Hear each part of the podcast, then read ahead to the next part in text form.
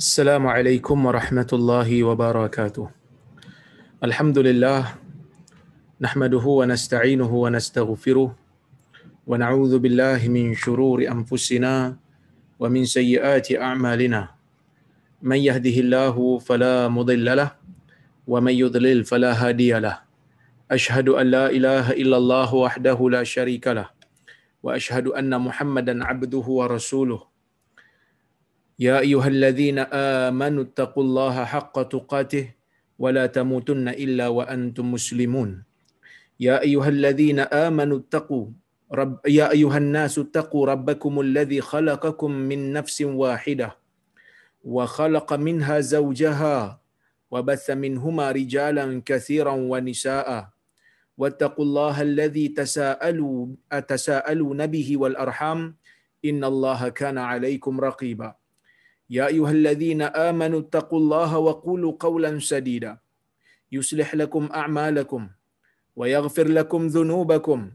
ومن يطع الله ورسوله فقد فاز فوزا عظيما.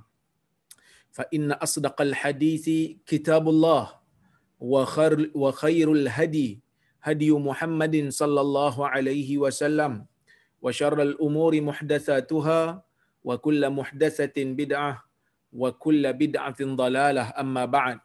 Muslimin dan muslimat yang dirahmati oleh Allah Subhanahu wa taala, alhamdulillah hari ini kita dapat sekali lagi bersama-sama di dalam kuliah atas talian ini untuk kita sambung balik perbincangan kita berkaitan dengan kitab Riyadhus Salihin karya Al-Imam An-Nawawi rahimahullah.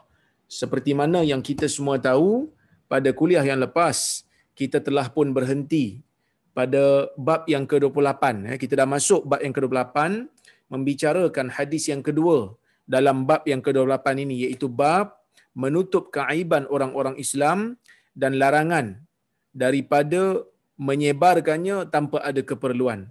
Dan insya-Allah pada kesempatan ini kita akan masuk kepada hadis yang ketiga dalam bab ini dan hadis yang ke-244 dalam keseluruhan kitab kata al-Imam An-Nawawi rahimahullah wa anhu anin Nabi sallallahu alaihi wasallam qal idza zanatil amatu fatabayyana zinaha falyajlidha al-hadd wa la yutharrib 'alayha thumma in zanati thaniyah falyajlidha al-hadd wa la yutharrib 'alayha thumma in zanati thalithata falyabi'ha walau bihablin min sya'ar muttafaqun alaih at-tathrib at-taubikh maksudnya hadis ini daripada dia juga. Dia ni kita nak tahu siapa dia kena rujuk hadis sebelumnya. Hadis sebelumnya sebut dia juga. Kena rujuk juga hadis sebelumnya.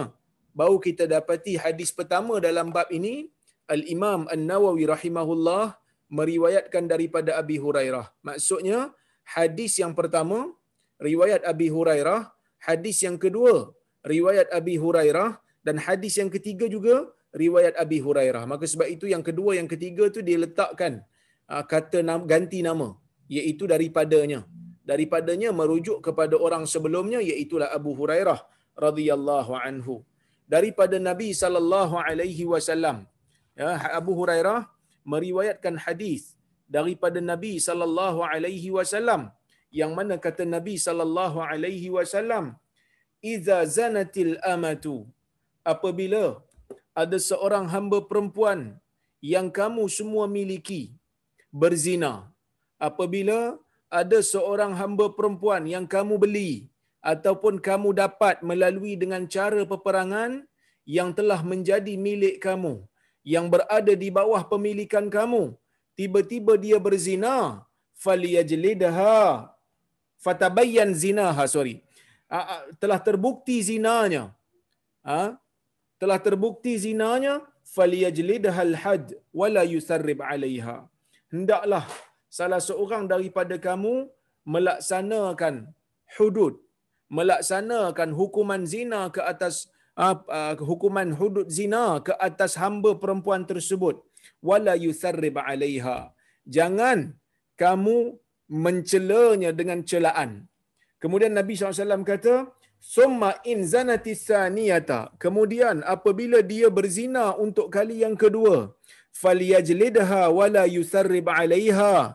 Kemudian hendaklah kamu uh, menghukumnya dengan hukuman hudud bagi penzina wala yusarrib 'alaiha.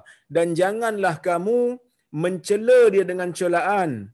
Summa in zanati salisata kemudian jika dia berzina sekali lagi kali yang ketiga faliyabi'ha hendaklah kamu jual dia walau bihablim min sya'ar walaupun dengan harga setali daripada rambut Tuan-tuan dan puan-puan rahmati Allah sekalian, hadis ni riwayat Al-Imam Al-Bukhari dan Muslim. Saya akan huraikan maksud hadis ni. Yang pertama ialah Nabi sallallahu alaihi wasallam dalam hadis ni bercerita tentang perempuan yang menjadi hamba kepada seseorang. Di dalam Islam memiliki hamba itu tidak salah. Di dalam Islam seseorang boleh membeli hamba. Di dalam Islam seseorang boleh mendapatkan hamba melalui tawanan peperangan.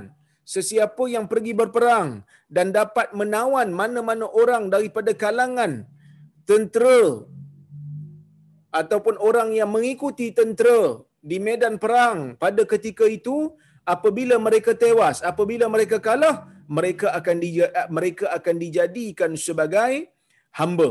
Ini merupakan ah, ini merupakan perkara yang disepakati ataupun bukan kata disepakati bahkan ia diamal oleh mana-mana tamadun sebelum daripada ini. Tetapi tuan-tuan dan puan-puan rahmati Allah sekalian yang menjadi polemik pada hari ini sebahagian daripada mereka yang mengkaji tentang Islam sebahagian daripada mereka yang mengkaji tentang sirah Nabi sallallahu alaihi wasallam cuba untuk membangkitkan kesesuaian cuba untuk membangkitkan kewajaran. Bagaimana mungkin agama Islam ini boleh menuruti budaya pada zaman itu yang membenarkan perhambaan ini berlaku kerana Allah Taala menyebutkan di dalam Al-Quran walaqad karramna bani Adam. Sesungguhnya kami telah memuliakan anak Adam. Sesungguhnya kami telah muliakan manusia. Jadi menghambakan orang lain menjadikan hamba tersebut tidak mempunyai karamah insaniyah tidak mempunyai kemuliaan seorang manusia kerana ia boleh dijual beli kerana ia dimiliki ia boleh dia boleh dijual di pasar, boleh dibeli, boleh didagangkan dan sebagainya. Tuan-tuan dan puan-puan rahmati Allah sekalian, ingin kita jawab polemik terhadap isu ini tidak perlu dibangkitkan sebenarnya dan tidak perlu untuk Islam dipersalahkan. Kerana apa? Kerana bukan Islam yang memperkenalkan sistem perhambaan ini. Kerana apabila kita melihat di dalam sejarah manusia di zaman Rom umpamanya, hamba telah pun dijual beli. Hamba telah pun ada di Rom dan juga di Parsi bahkan di mana-mana tamadun sebelum daripada kedatangan syariat Islam yang dibawa oleh Nabi Muhammad sallallahu alaihi wasallam kita dapati memang hamba ni ada dan hamba ni dibeli. Ketika mana Islam datang, orang telah pun memiliki hamba. Ketika mana Islam datang, hamba telah pun bekerja di kebun-kebun dan ladang-ladang. Oleh kerana itu tuan-tuan dan puan-puan rahmati Allah sekalian, Islam ni walaupun kita tidak nafikan, memang betul Allah Taala menyebutkan kami memuliakan anak Adam, tetapi bila Islam deal dengan sesuatu yang telah berakar umbi dalam masyarakat, Islam deal dengan cara yang sangat-sangat uh, begitu orang kata apa strategik dan realistik. Tidak mungkin untuk Islam memadam semua hamba ataupun membatalkan semua hamba kerana hamba telah menjadi milik orang. Hamba menjadi milik orang yang dibeli dengan harga pada masa itu. Dan hamba ini merupakan sumber ekonomi. Dia bekerja di ladang, dia bekerja di uh, kebun-kebun.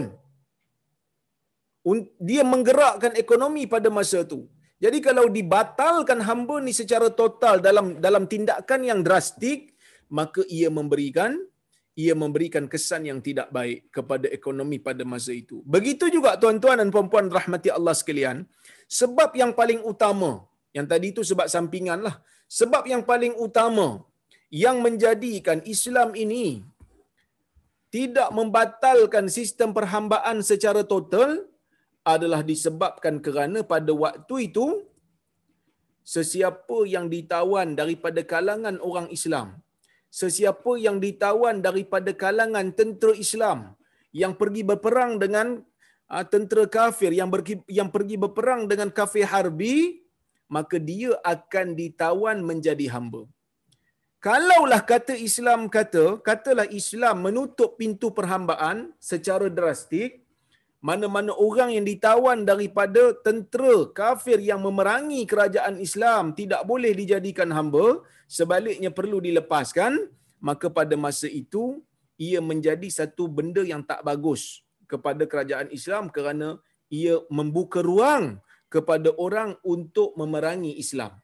Ha, kerana mereka beranggapan tak apa, kita serang je Islam, kalau kita ditangkap, kita tidak boleh dijadikan hamba. Sebaliknya, mana-mana tentera Islam yang ditawan oleh kerajaan luar, kerajaan kafir, akan di akan dijadikan sebagai hamba. Oleh kerana tu Islam tak tutup semua pintu. Ha, Islam tak tutup. Dia tutup banyak pintu untuk mendapatkan hamba, melainkan dia, dia, dia tinggalkan dua saja. Pintu untuk mendapatkan hamba. Sesiapa yang jumpa orang lemah, jumpa orang tertidur tepi jalan, tidak boleh dijadikan hamba. Ini perkara yang disepakati. Nak nak dapatkan hamba ni dua cara aja. Yang pertama dengan cara peperangan.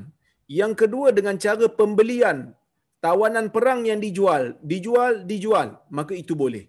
Tetapi kalau jumpa orang tepi jalan, ambil orang miskin, jadikan sebagai hamba, ini merupakan perkara yang dilarang di dalam agama, perkara yang diharamkan di dalam agama.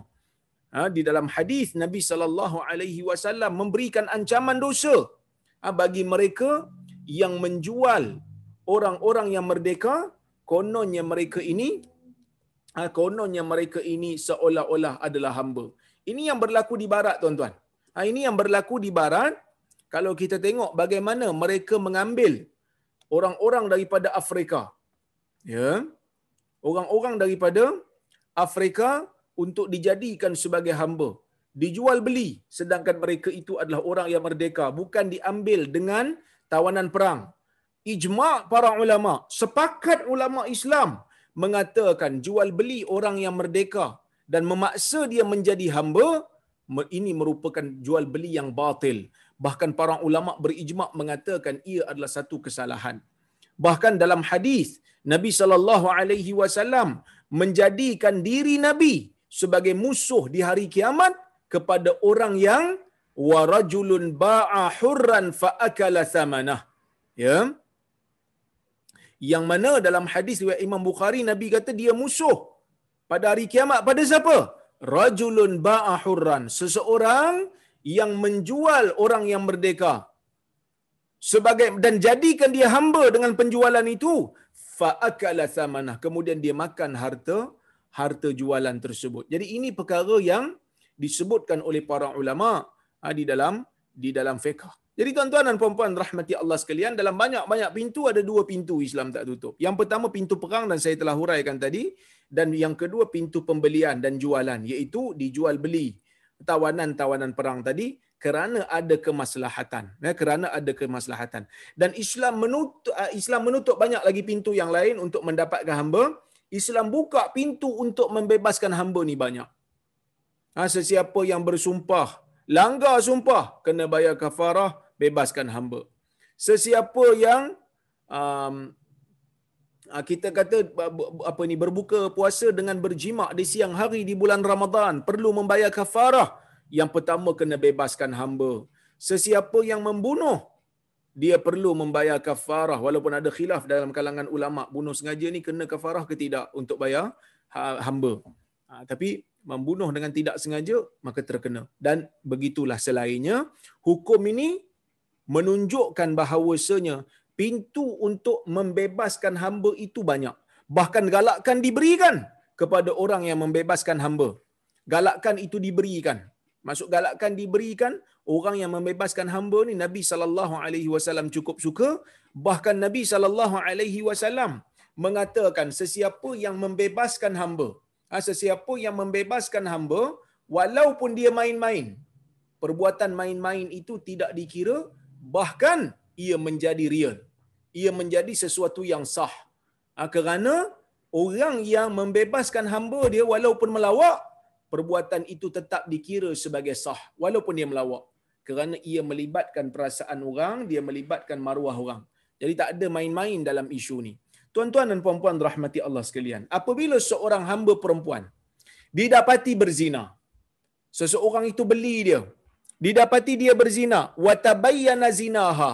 Dan telah terbukti zinanya. Maksudnya apa? Maksudnya sebelum kita nak tuduh orang berzina sebelum kita nak tuduh uh, orang ni melakukan kejahatan persetubuhan yang tidak halal maka kita perlu ada bukti. Sesiapa yang menuduh tanpa bukti dikira sebagai sebagai fitnah lah. Sebagai sebagai fitnah yang boleh untuk dikenakan dikenakan qazaf ha, di dalam fik Islami. Jadi tuan-tuan dan puan-puan rahmati Allah Subhanahu wa taala sekalian. Kalau kita tengok dalam isu ni Nabi sallallahu alaihi wasallam sebelum daripada Nabi mengarahkan untuk diambil tindakan atas kesalahan yang dia buat, ha, maka Nabi sallallahu alaihi wasallam suruh kita siasat dulu. Suruh kita semak dulu. Oleh kerana tu setelah kita dapati betul-betul dengan bukti yang ada memang dia berzina maka nabi kata nabi sallallahu alaihi wasallam kata falyajlidahal had wala yusarrib alaiha. Hendaklah ya hendaklah um, dia ni dikenakan hukuman sebat hudud. Cuma berapa sebat hudud ni? Kalau sebat hudud untuk kita panggil apa uh, orang yang merdeka, perempuan yang merdeka, hukuman dia, uh, hukuman sebatan bagi dia berzina tu diletakkan seratus sebatan ini disebutkan di dalam Al-Quran. Allah Subhanahu wa taala berfirman, "Az-zaniyatu waz-zani fajlidu kulla wahidin minhuma mi'ata jaldah." Penzina lelaki, uh, sorry, penzina perempuan dan juga penzina lelaki, hendaklah kamu sebat dia. Hendaklah kamu sebat dia dengan seratus sebatan. Ya, azaniyatu wazani. Perempuan, penzina perempuan. Kalau mencuri, Allah Ta'ala sebut lelaki dulu. Wasariqu wasariqatu. Lelaki yang mencuri dan perempuan yang mencuri. Kalau mencuri, sebut lelaki dulu. Kemudian baru perempuan. Tapi bila zina, sebut perempuan dulu. Azaniyatu wazani. Penzina perempuan dan penzina lelaki. Kenapa begitu? Kerana mencuri ni biasa laki yang buat. Manakala berzina ni tuan-tuan dan puan-puan rahmati Allah sekalian, Allah Ta'ala nak berikan ingatan kepada orang perempuan. Kerana laki ni memang akan lentuk. Orang perempuan kena jaga. Tapi kalau orang perempuan tak jaga maruah dia, maka penzinaan akan berleluasa ha, di dalam di dalam sesebuah masyarakat. Jadi sebab itu Allah Ta'ala berikan ingatan ha, kepada orang lelaki dalam bab mencuri supaya kamu jangan mencuri kerana kehendak untuk mencuri dalam pada orang lelaki ni lebih lebih banyak. Manakala dalam bab zina disebut perempuan dulu. Kerana perempuan ni kunci utama. Kalau perempuan menjaga maruah, perempuan ada sifat malu, perempuan takut kepada Allah, perempuan takut kepada azab yang akan dikenakan kepada penzina, maka ah, perbuatan zina itu tidak akan berlaku lagi dalam negara orang Islam. Jadi tuan-tuan, orang yang merdeka seratus sebatan. Manakala orang yang menjadi hamba. Orang yang hamba maka 50 kali saja sebatan. Separuh daripada daripada hukuman yang dikenakan kepada orang yang merdeka. Kenapa beza? Kerana tak sama di antara hamba dengan orang yang merdeka. Walaupun tak sama dari sudut tu tetapi berlaku ihsan kepada dia, membuat kebaikan kepada hamba adalah sesuatu yang dituntut dalam agama. Sebab itu Nabi SAW kata, wala yusarrib alaiha. Kamu jangan cela dia. Kamu jangan maki dia. Kamu jangan kutuk dia. Kemudian nabi kata summa in zanati setelah kamu sebat dia 50 kali dengan sebatan untuk hukuman zina yang dia lakukan maka hendaklah kamu jangan maki dia. Summa in zanati kemudian jika dia berzina lagi kali kedua orang yang sama kita dah sebat dah tadi. Kemudian dia buat lagi perangai yang sama. Dia pergi ulang lagi perbuatan zina tersebut maka dalam keadaan tu tuan-tuan dan puan-puan rahmati Allah sekalian nabi kata falyajlidhal had. Kemudian hendaklah dia atuan ah, dia ni jalankan hukuman. Sebat lagi dia. Jalankan hukuman juga kat dia kali kedua wala yusarrib alaiha. Jangan pula dimaki. Jangan pula dicela. Kemudian jika dia ulang lagi summa in zanati salisah. Kemudian jika dia mengulang lagi perbuatan zina tersebut ha, jika dia ulang balik kita dah bagi ingatan kita dah ambil tindakan kita dah sebat dua kali dia ulang kali ketiga falyabiha nabi kata. Jual dia. Kenapa? Yang pertama yang kedua nabi kata jangan maki. Jangan kutuk. Hanya ambil tindakan aja. Pergi sebat. Kerana apa tuan-tuan? Kerana ada kalanya perbuatan mengutuk mengecam memberi kesan yang lebih besar daripada hanya sekadar hanya sekadar sebat yang dilakukan. Kerana sebat yang dilakukan ni mungkin tak menyakit tak menyakitkan sangatlah. Ha, tak sakit sangat. Ha, dia akan hilang. Tetapi kecaman kutukan akan menyebabkan kesakitan itu lama menyebabkan maruah tercela oleh kerana tu Nabi sallallahu alaihi wasallam tak bagi kita kutuk tak bagi kita cela. Bahkan tuan-tuan sebahagian ulama menyebutkan agak saya baca kitab kitab syuruh bagi hadis ni sebagian ulama kata berkemungkinan Nabi sallallahu alaihi wasallam tak bagi cela pelaku maksiat terutamanya orang yang berzina macam hamba ni kerana ia adalah satu proses untuk mendidik dia supaya ada perasaan malu. Kita dah ambil tindakan. Maka dia tahu kita tahu.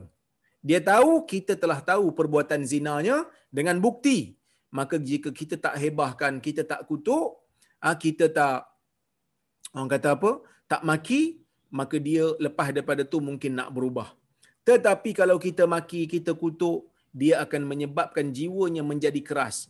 Pada mula betul dia rasa sakit, dia rasa malu, tetapi bila kita maki kali kedua, bila kita buat lagi dan buat lagi, lama-lama jiwanya akan menjadi keras dan akhirnya dia akan fikir, tak apalah, aku memang dah dikenali sebegini, orang pun memang dah maki hamun aku mengatakan aku kaki zina, maka tak ada apa yang aku nak malu lagi dah, aku teruskan perbuatan zina ini. Maka Nabi SAW tutup pintu supaya orang putus harapan. Ha, supaya orang putus harapan daripada nak menjadi orang baik. Maka sebab itu bila kali ketiga dia ulang juga, Nabi kata faliyabi'ha. Hendaklah dia jual hamba perempuan tu. Dah kali ketiga dia ulang juga jual lah. Ha, jual. Cuma jual ni apa hukum? Sebahagian ulama mengatakan, majoriti ulama mengatakan jual, hukum jual hamba yang berzina ni sunat. Bukanlah satu kewajipan tapi sunat. Kenapa sunat? Kerana Nabi sallallahu alaihi wasallam ya kerana Nabi sallallahu alaihi wasallam uh, menyebutkan jual tu dengan harga yang murah. Itu merupakan pilihan lah. Ah, itu merupakan merupakan pilihan. Kau nak jual jual lah. Walaupun dengan harga yang murah jual lah. Tetapi ada satu mazhab, mazhab zahiri dia mengatakan wajib jual. Tapi pendapat majoriti ulama lebih tepat dalam masalah ni. Tuan-tuan dan puan-puan rahmati Allah sekalian, Nabi kata, "Falyabi'ha walau bihablin min sya'ar." Jual walaupun dengan satu ikatan daripada rambut. Maksudnya, rambut ni kalau kita buat satu ikat, rambut yang kita dah potong ni orang tak beli pun. Maksudnya zaman tu tak ada harga pun. Nabi SAW kata kalau dapat jual, jual. Walaupun dengan harga yang murah. Jual. Eh, kita dah tahu dia berzina. Kita dah tahu akhlak dia tak baik. Takkan kita nak bagi ke orang pula? Ha, para ulama menyebutkan boleh jual. Tapi dengan syarat lah. Kena bagi tahulah dia ni ada masalah. Kerana berkemungkinan orang yang beli tu boleh mendisiplinkan dia. Orang yang beli tu boleh mengubah dia daripada seorang penzina kepada orang yang baik. Jadi sebab itu Nabi SAW suruh jual. Baik. Hadis ni tuan-tuan, terdapat beberapa faedah. Kalau saya baca kitab syuruhul hadis, para ulama menyebutkan yang pertama, hadis ini menjadi dalil. Ah, hadis ini menjadi bukti bahawasanya Nabi wasallam tidak suka kita ni menya, menya, apa bergaul ataupun mencampur, bercampur-campur dengan orang yang sentiasa melakukan maksiat di atas maksiat dia.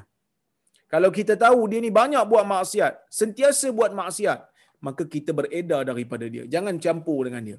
Kerana apa? Hadis dulu kita dah sebut waktu awal-awal kuliah Riyadhus Salihin kita dah sebut. Nabi sallallahu alaihi wasallam tak benarkan kerana takut bila Allah Taala turunkan azab bencana kena pada semua. Dan kita-kita sekali kena. Kerana Allah Taala menyebutkan di dalam Al-Quran wattaqu fitnatan la tusibanna alladhina zalamu minkum khassah wa'lamu anna Allah syadidul iqab yang bermaksud surah Al-Anfal. Yang bermaksud takutlah kamu kepada bala bencana. Kerana apabila dia turun maka dia tidak akan kena. Hanya pada orang yang zalim saja di antara kamu. Kalau Allah Taala nak bagi bala bencana kalau Allah Taala nak bagi azab disebabkan dosa yang dilakukan oleh orang yang berada di tempat tu orang yang berada sekeliling dia pun akan kena Ha, seperti mana hadis yang kita dah baca dulu, hadis Aisyah radhiyallahu anha, satu rombongan tentera nak pergi serang Kaabah. Allah Taala tenggelamkan mereka di dalam bumi disebabkan niat jahat mereka nak merobohkan Kaabah itu, tetapi semua yang berada dalam kumpulan mereka itu akan binasa, ditenggelami oleh bumi, walaupun sebahagian daripada orang yang berada dalam tu mungkin bukan tentera. Sebaliknya datang dalam keadaan ingin melancong sebaliknya datang mungkin dalam keadaan ingin berniaga. Tetapi nabi tetap mengatakan nabi sallallahu alaihi wasallam tetap mengatakan kalau Allah taala kenakan bencana ditenggelamkan bumi ditenggelamkan oleh bumi maka semua yang berada di kawasan tu akan binasa oleh kerana tu nabi SAW suruh jual hamba perempuan yang berzina tiga kali ini kenapa kena kena jual digalakkan jual kerana tak elok lagi simpan. Sebab dah terbukti dia ni tak baik.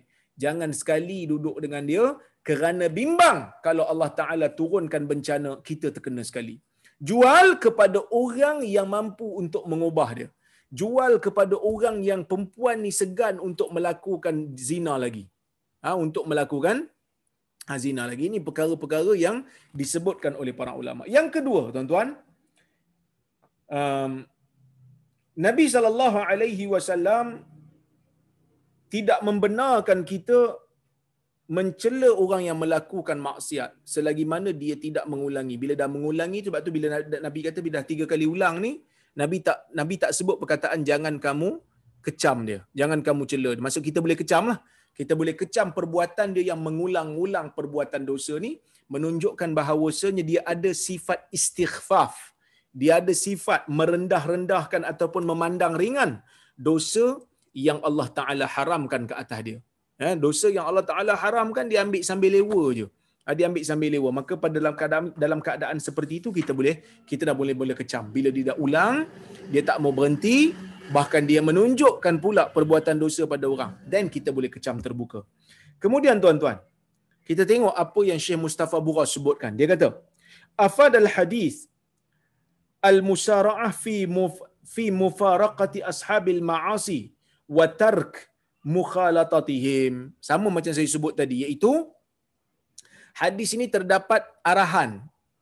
Terdapat uh, kita panggil galakkan daripada Nabi sallallahu alaihi wasallam untuk kita ni ancaman untuk kita ni bercampur dengan mereka yang melakukan maksiat berulang-ulang. Ha, yang ni Nabi SAW tak bagi. Jangan bercampur. Kenapa jangan bercampur? Pertama sebab takut bala bencana sampai kat kita, kita tak boleh lari. Seperti mana yang saya sebut tadi. Yang kedua, bimbang. Orang yang banyak melakukan maksiat ini boleh mempengaruhi pula akhlak kita. Boleh mempengaruhi tindakan kita.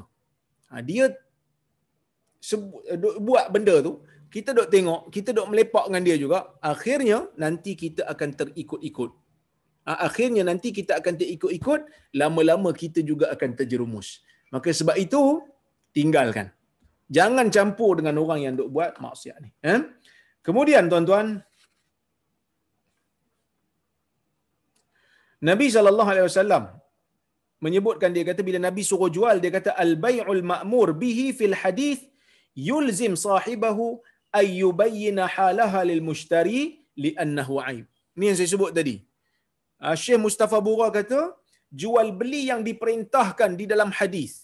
Bila hamba perempuan tu berzina tiga kali saja, disunatkan untuk jual. Tapi jual tu jangan sembunyikan hakikat yang dia dah berzina. Kena bagi tahu kepada pembeli, dia ni dah berzina.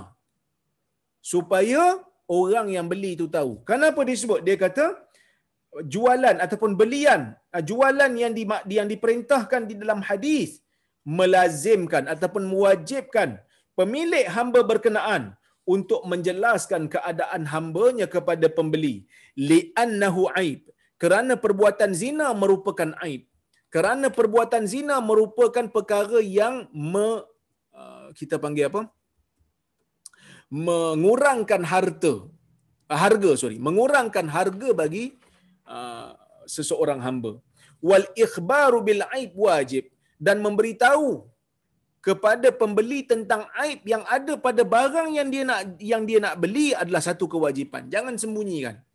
Ha, kadang-kadang kita pun sama nak jual barang kita sembunyikan aib. Tak boleh. Kena bagi tahu siap-siap supaya tidak berlaku penipuan, tidak berlaku ketidakjelasan di situ ya.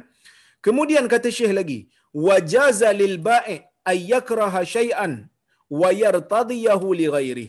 Boleh jadi penjual tak suka sesuatu tetapi orang lain suka. Katalah hamba dia tu berzina, dia tak suka. Tapi orang lain suka untuk apa? Dia kata, bawa bagi kat aku, biar aku beli. Aku beli dengan harga yang murah sikit sebab dia ni berzina. Jadi aku nak didik dia, aku nak betul-betul lorong dia supaya dia menjadi orang yang baik. Kemudian, lihtimali an tata'affaf indal mushtari bi ay yu'iffaha bi nafsih. Ah, kerana mungkin perempuan yang berzina pada dia ni bila bertukar milik dia terus menjadi baik. Kerana segan, kerana malu, kerana hormat. Ataupun dia ni uh, yu'ifuha bi nafsi. Sama ada dia sendiri nasihat. Dia sendiri jadikan hamba perempuan ni tak berzina au yasunuha bi haibatihi au yuzawijuha sama ada dia Uh, dia ni pelihara perempuan ni, jaga perempuan ni, jangan bagi dia bergerak keluar umpamanya. Duduk je dalam rumah. Rumah aku besar, ada pagar, jangan keluar pada sini. Duduk je sini. Buat kerja lah rumah, maka confirm lah dia tak berzina dengan orang lain. Au yuzawijuha. Ataupun dia, uh, dia dikahwinkan dengan hamba lain. Uh, orang tu beli dia, orang tu pergi kahwinkan dia dengan dengan lelaki lain. Supaya lelaki lain tu boleh menjadikan dia ni, perempuan ni, tak berzina lagi dah. Eh? Kemudian, jawazul iqamatil sayyid al-had ala raqiqihi. Hadis ni bagi tahu kat kita, ah ni faedah yang baru hadis ni bagi tahu kat kita apa dia tuan-tuan? Hadis ni bagi tahu kat kita tentang dibenarkan bagi orang yang memiliki hamba untuk melaksanakan hukuman hudud terhadap hambanya.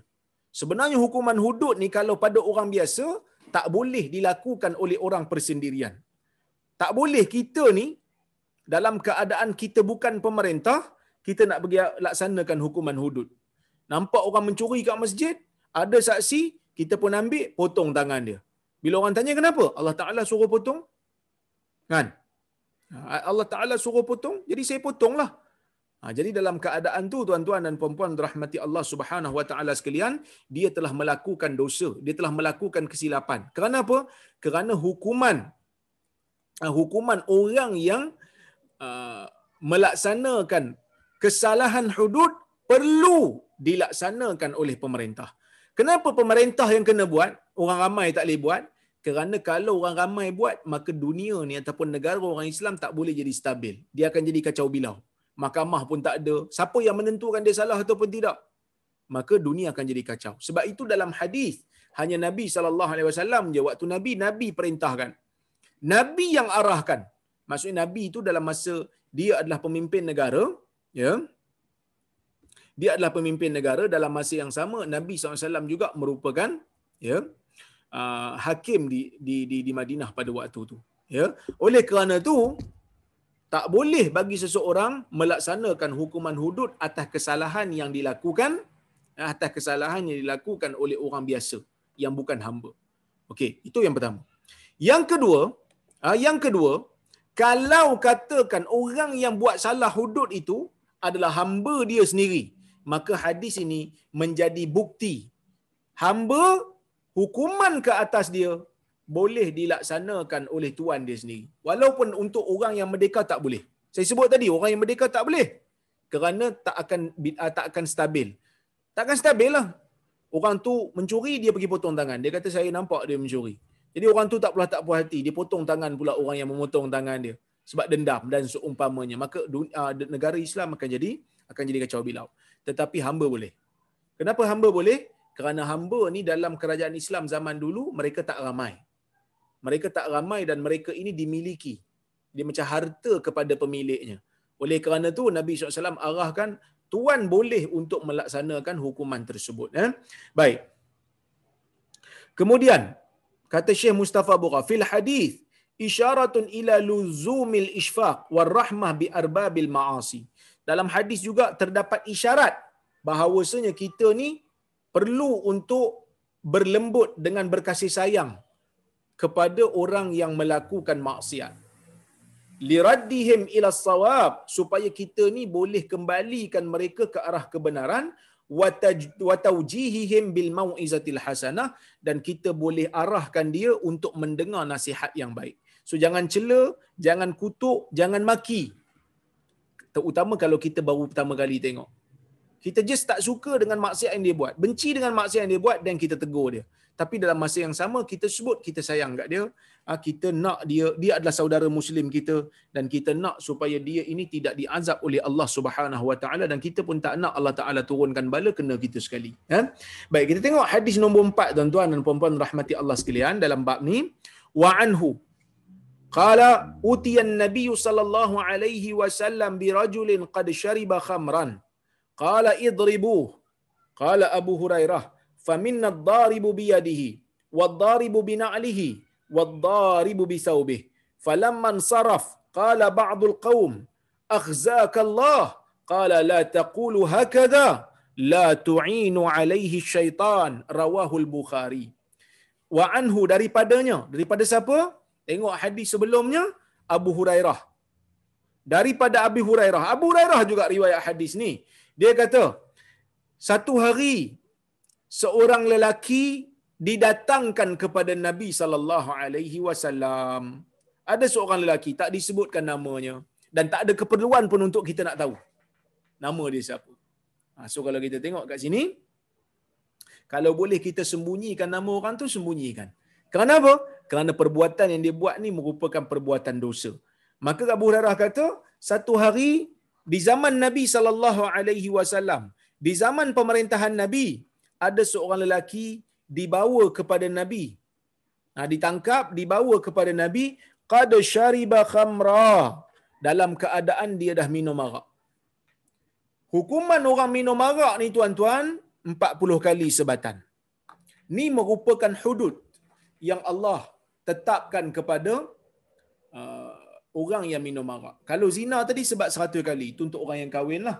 Untuk orang uh, sorry, untuk orang yang tak kahwin. Untuk orang yang kahwin rejam dengan batu sampai mati. Tetapi hamba dah kahwin ke belum kahwin ke kalau dia berzina tetap dengan sebab ada beza sikit lah. Ada beza sikit di antara orang yang merdeka dengan hamba. Baik. Cuma ada orang tanya, ah, tuan-tuan, apa beza di antara hudud dengan kisah dengan ta'zir? Kita kata hudud ni adalah satu hukuman yang tertentu dan tetap. Sebab tu dipanggil had. Dia ada had dia. Dalam bahasa Melayu pun dipanggil had. Had limit. Ya, had. Kadar. Dia berkadar. Tak boleh lebih daripada tu. Kalau Allah Ta'ala kata, orang yang berzina ni perlu disebat seratus kali, maka bila terbukti seseorang itu berzina, kita hanya perlu sebat dia seratus kali je. Kalau ada orang pergi sebat dia seratus satu, dia boleh ambil balik uh, kayu sebat tu, sebat balik orang yang sebat dia, dia kata aku hanya seratus je. Yang satu ni lebih. Yang ni bukan aku punya, aku balas balik. Boleh. Kerana hak Allah yang Allah Ta'ala minta kita tunaikan berkadar. Itu yang pertama. Yang kedua, dalam Islam ni ada yang dipanggil sebagai qisas ada yang dipanggil sebagai qisas. Qisas ni tuan-tuan ialah yang berkaitan dengan pembunuhan. Jadi kalau bunuh balas bunuh. Ha, kalau bunuh balas bunuh. Macam mana dia bunuh orang tu? Macam itulah dia dibunuh balik. Bunuh balas, balas bunuh. Jadi itu adalah qisas. Kemudian ia juga melibatkan perbuatan mencederakan, melukakan dan seumpamanya. Kena balas balik. Kalau tak, kena bayar dia. Yang ketiga, ta'zir. Ta'zir ni hukuman yang tidak ada kadar, yang tidak ada had terpulang kepada kebijaksanaan pemerintah dan hakim. Jadi sebab itu dalam negara kita ni tuan-tuan, banyak undang-undang dalam negara kita ni undang-undang takzir. Ha, undang-undang takzir. Hudud dengan kisah belum dilaksanakan. Dan kita doa mudah-mudahan usaha ke arah tu ada. Dan saya difahamkan memang usaha ke arah untuk uh, menjalankan hudud ni adalah.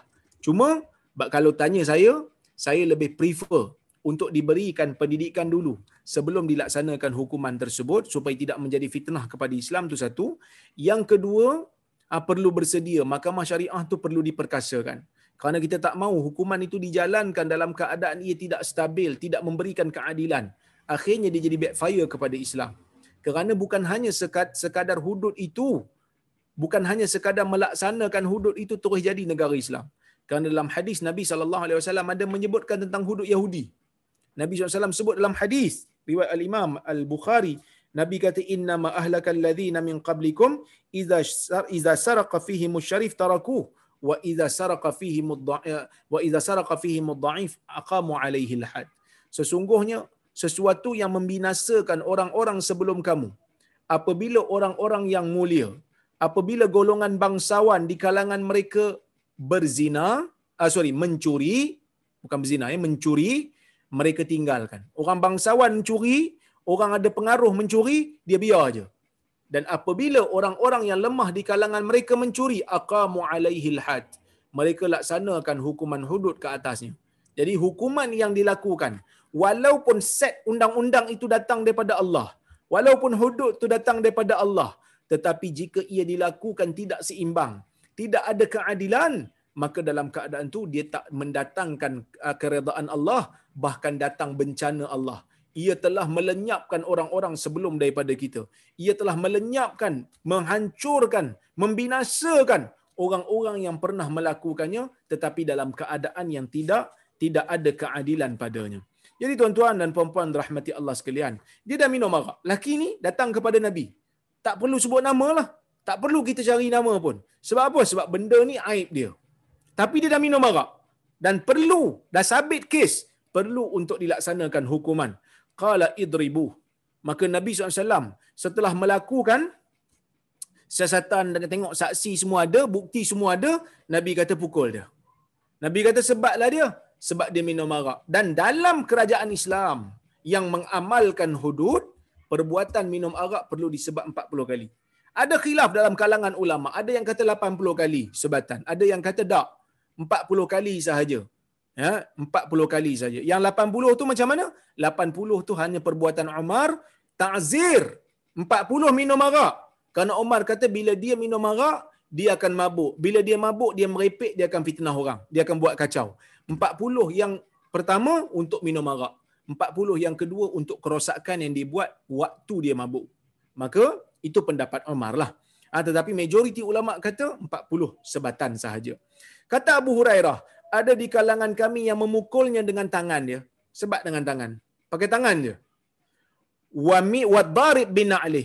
Ada yang pukul dengan tangan, ada yang pukul dengan selipar. Wa darib bi saubi. Ada pukul dengan baju. Menunjukkan tuan-tuan, di dalam Islam ni hukuman dia bukan nak menyeksakan. Hukuman dia bukan nak menyakitkan. Tetapi hukuman dia adalah untuk mengajar, menimbulkan perasaan insaf, menakutkan orang yang melihat dan memberikan keinsafan kepada orang yang kena. Supaya jangan mengulang benda yang sama. Sebab itu ada yang pukul dengan tangan ada yang pukul dengan slipper ada yang pukul dengan baju. Ia bukan pukul macam mana dalam orang kata apa? Dalam penjara kalau sivil punya sebatan dia pusing tu 180 darjah. Sekali kena hancur kulit punggung. Ha. Tempat yang disebat tu pecah tempat yang disebat tu boleh luka. Sebaliknya, sebatan di dalam agama Islam dia tak sampai macam tu. Dia tak melukakan, dia tidak mematahkan. Sebaliknya ada sikit perasaan, ada sikit rasa sakit tetapi lebih kepada menginsafkan, memalukan supaya dia tak nak ulang lagi buat benda yang benda yang sama. Kemudian tuan-tuan, falamman saraf, ketika mana dia telah disebat, ketika mana orang dah selesai sebat dia, qala ba'dul qaum ha, dia pun beredar dia pun pergilah. Ha, dia pergi. Qala ba'dul qaum sebahagian daripada orang yang ada yang melihat perbuatan itu yang melihat hukuman itu dilaksanakan akhzakallah. Orang yang tengok orang tu kata akhzakallah. Yakni moga Allah memberikan ha, penghinaan terhadap kamu. Moga Allah memberikan tidak membu, uh, tidak memberikan kemuliaan kepada kamu, rendahkan kedudukan kau. Ha, maka itu orang yang sebut ni dia sebut dalam keadaan dia benci uh, kepada perbuatan perbuatan uh, dosa yang dilakukan oleh salah, salah seorang daripada dia. Jadi dia, dia sebutlah perkataan tu. Dia kata akhzakallah. Moga Allah uh, me, uh, macam kita kata apa? Me, menghina kamu. Uh, menghina kamu supaya kamu ni tak dapat apa-apa pujian daripada Allah Subhanahu Wa Taala. Uh, tak dapat apa-apa uh, kemuliaan daripada Allah Subhanahu Wa Taala. Ini yang disebutkan oleh orang yang tengok. Sebab apa mereka sebut perkataan tu? Sebab mereka ni rasa apa yang disebutkan apa yang dilakukan oleh orang yang minum arak ni adalah perbuatan yang salah boleh mengundang murka Allah boleh mengundang orang kata apa bala bencana daripada Allah. Uh, bala bencana daripada Allah. Maka dalam keadaan tu uh, Nabi saw larang mereka. Mereka sebut perkataan ni tapi Nabi kata la taqulu hakadha. Kamu jangan sebut benda ni dia kata. Nabi kata kamu jangan sebut benda ni. Ya. La tu'inu alaihi syaitan. Ya. La tu'inu alaihi syaitan. Kamu jangan bantu syaitan terhadap kawan kamu ni. Apa maksud? Pertama Nabi laranglah perbuatan menghina, mengutuk orang yang buat dosa. Menghina, mengutuk kepada orang yang buat salah. Terutama bagi orang yang dah ditangkap dan dia menyembunyikan dia punya dosa, dia menyembunyikan. Kita tak nampak dia ulang lagi dah. Bukan dia sedang berbangga-bangga dengan dosa dia. Kalau dia sedang berbangga, dan kita kecam.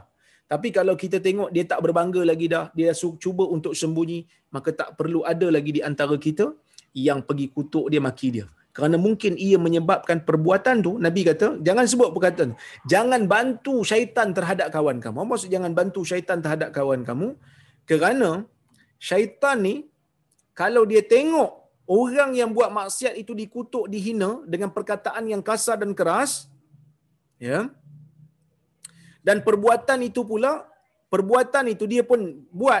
Maksudnya, syaitan tengok orang yang kena pukul ni ataupun orang yang kena hukuman ni disebut sebagai moga Allah hinakan kamu. Jadi orang ni dengar, orang yang buat maksiat ni dengar. Jadi syaitan akan guna peluang tu untuk goda pula orang yang yang di apa di di ambil tindakan tu dengan kata ya um,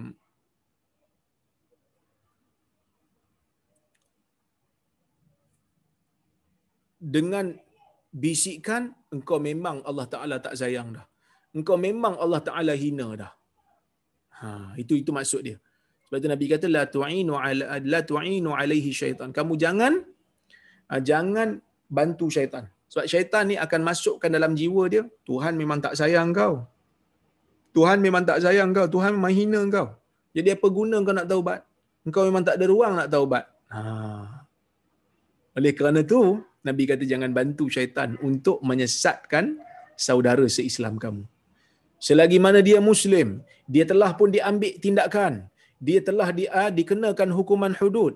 Maka cukup tak perlu lagi untuk menghamburkan kata-kata yang boleh me, me, menjatuhkan motivasi dia untuk terus menjadi orang baik. Itu yang per, pertama. Yang kedua, Nabi sallallahu alaihi wasallam tak benarkan per, perkataan ini kerana ia menjadi satu kita panggil apa doa daripada orang Islam. Selagi mana dia adalah muslim, ya, selagi mana dia adalah muslim, maka selagi itu dia ada um, kita panggil ruang untuk bertaubat. Selagi itu dia ada ruang untuk mendapatkan rahmat daripada Allah dengan usaha yang dia buat. Maka jangan kita doa dengan benda-benda yang tidak sepatutnya. Okey.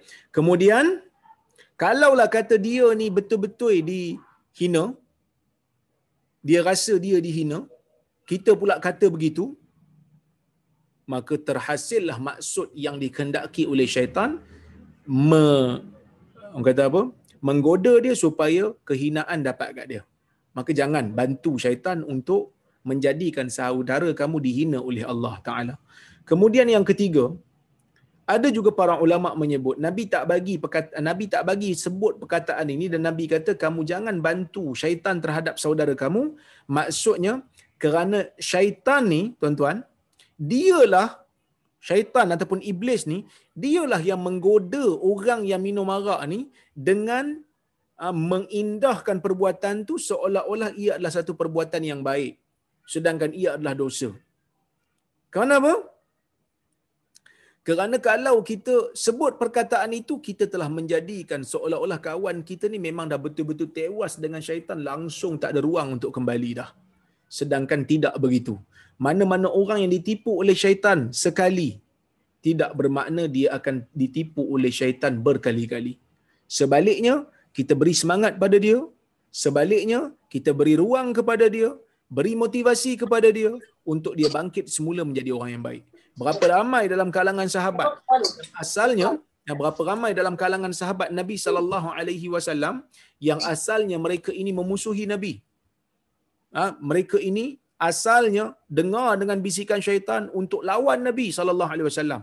Tetapi akhirnya sebahagian daripada orang yang membantah Nabi, orang yang lawan Nabi sallallahu alaihi wasallam tetapi mereka menjadi uh, sahabat yang mulia, akhirnya mereka membantu dakwah Nabi dan mengembangkan ajaran Islam seperti Khalid bin Al-Walid, seperti Abu Sufyan dan yang lain-lain lagi.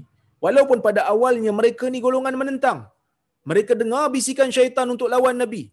Tetapi akhirnya mereka menjadi mulia. Ini menunjukkan kepada kita, sekali kita terjebak dengan bisikan syaitan, tidak bermakna selama-lamanya kita akan terjebak.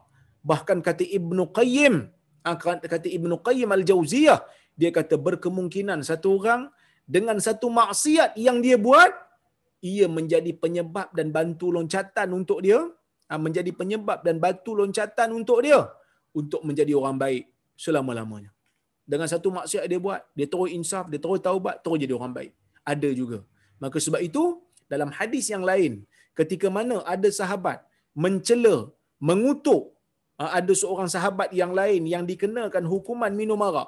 Ah, zaman Nabi SAW ada orang minum arak. Sahabat minum arak. Bila Nabi SAW laksanakan hukuman, ah, mereka kata, mereka orang kata apa, mereka cela dia, mereka kecam dia. Maka Nabi SAW menyebutkan, La tal'anu fa innahu yuhibbullaha wa rasuluh. Wa rasulah. Kamu jangan cela dia, kamu jangan laknat dia kerana dia ini cinta dan sayangkan Allah dan Rasulnya. Kan ada je tuan-tuan. Orang dalam dunia ni sayangkan Allah dan sayangkan Rasul tetapi tersilap langkah. Sayangkan Allah dan sayangkan Rasul tiba-tiba tertewas dengan godaan syaitan. Dia bukan orang jahat tetapi dia tersilap langkah. Tugas kita pujuk dia untuk kembali ke agama. Seperti mana kita pun kadang-kadang ada terbabas. Kita pun kadang-kadang ada terdengar bisikan syaitan dan terbuat dosa. Kita pun tak nak orang hukum kita lebih daripada had kita pun tak nak orang maki hamun kita dan doa laknat ke atas kita. Sebaliknya apa yang kita mahu? Kita mahu orang memberikan ruang dan peluang kepada kita untuk kita bangkit semula. Ini yang dikendaki oleh agama. Sentiasa memberikan ruang, sentiasa memberikan memberikan peluang. Wallahu taala a'lamu bissawab. Ha, saya rasa cukuplah sekadar itu untuk petang ini ha, kerana saya melihat tuan-tuan pun mungkin nak pergi beli makanan, nak siapkan uh, lauk berbuka dan seumpamanya. Saya tengok kalau ada soalan, saya ambil sikit lah. Ya. Baik.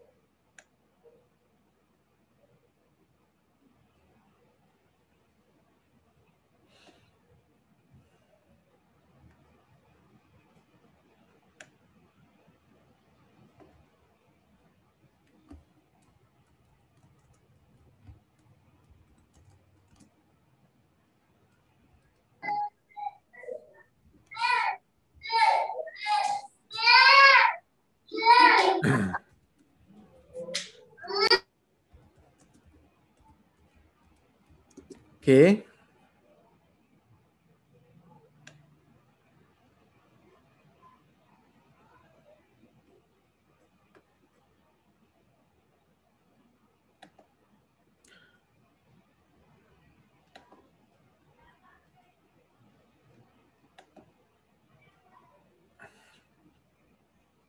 Ini ada soalan.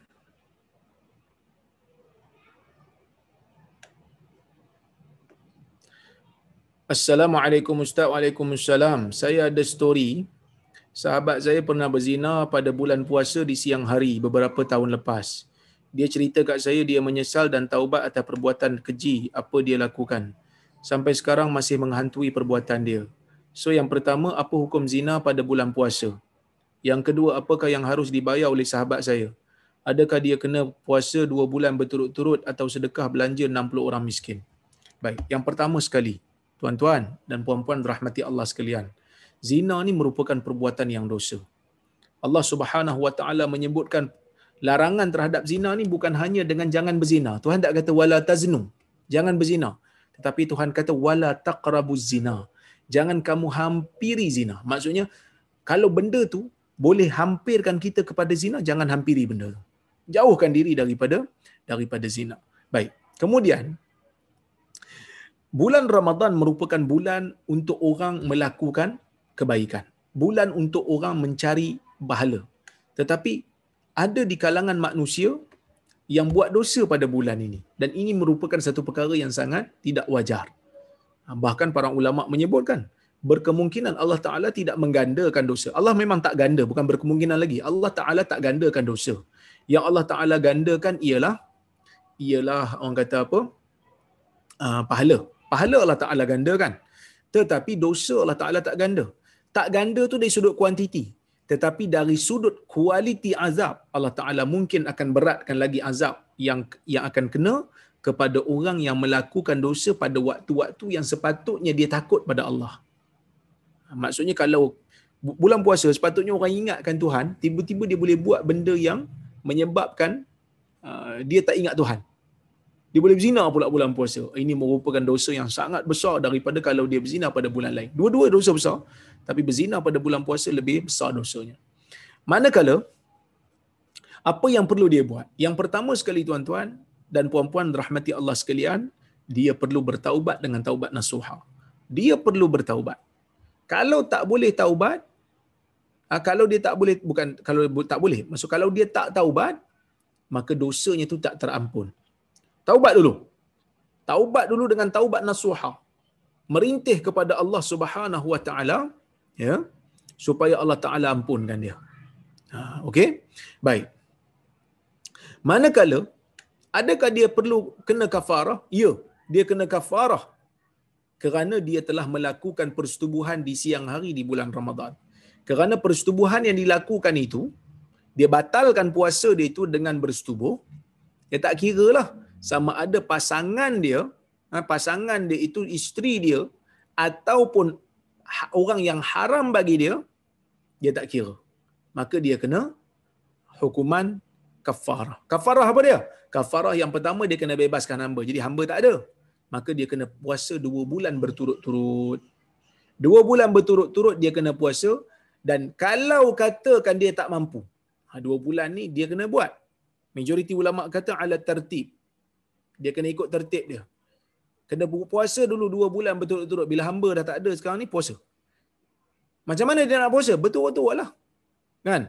Ha, betul-betul. Kalau katalah dia memang dah tua, dah tak mampu lagi dah, tak ada harapan semua ataupun dia kena sakit, yang menyebabkan sakit dia tu tak boleh berpuasa dan dia pun tak ada harapan nak sembuh lagi, dan barulah boleh bagi makan kepada orang miskin. Ya? 60 orang. Wallahu'alam. Jadi tak boleh dia pindah kepada satu uh, pindah kepada bagi makan sebelum dia betul-betul memang tak mampu untuk berpuasa dua bulan betul-betul. Wallahu a'lam.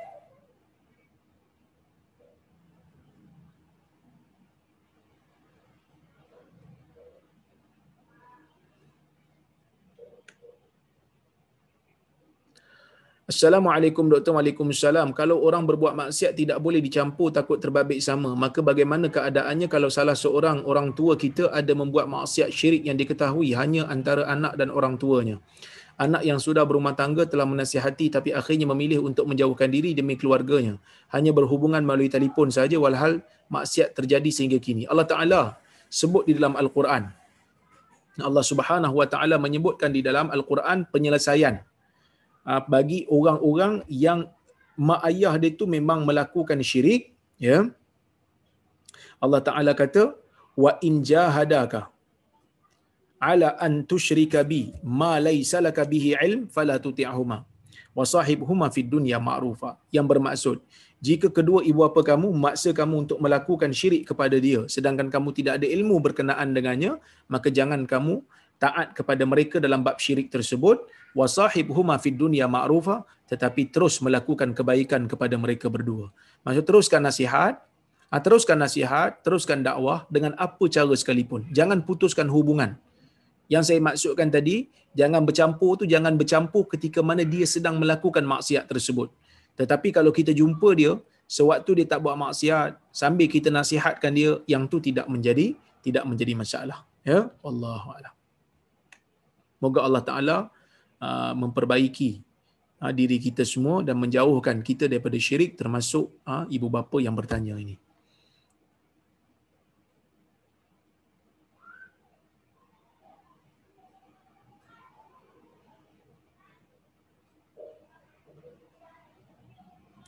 Assalamualaikum Syekh. Waalaikumsalam. Apa hukum gunakan wang yang dikutip dan diterima untuk tujuan charity untuk bayar gaji pekerja syarikat lain? Yang juga dimiliki oleh pengutip charity. Ia adalah sesuatu yang tidak dibenarkan. Kalau kos pengurusan yang memang digunakan, ah, pengurusan yang memang diperlukan untuk charity tersebut, maka itu tak ada masalah. Bahkan undang-undang kita pun membenarkan mana-mana NGO mengambil kos pengurusan bagi setiap dana yang diterima untuk charity.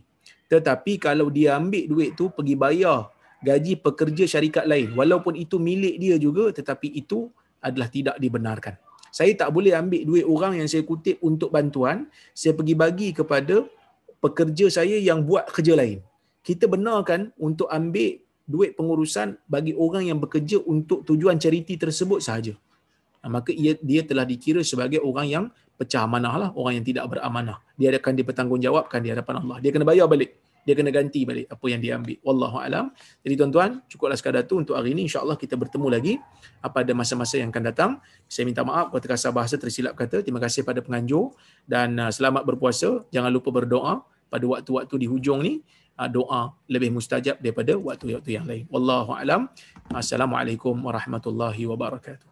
Waalaikumsalam warahmatullahi wabarakatuh. Doktor, jazakallah khair. Wa antum jazakumullah.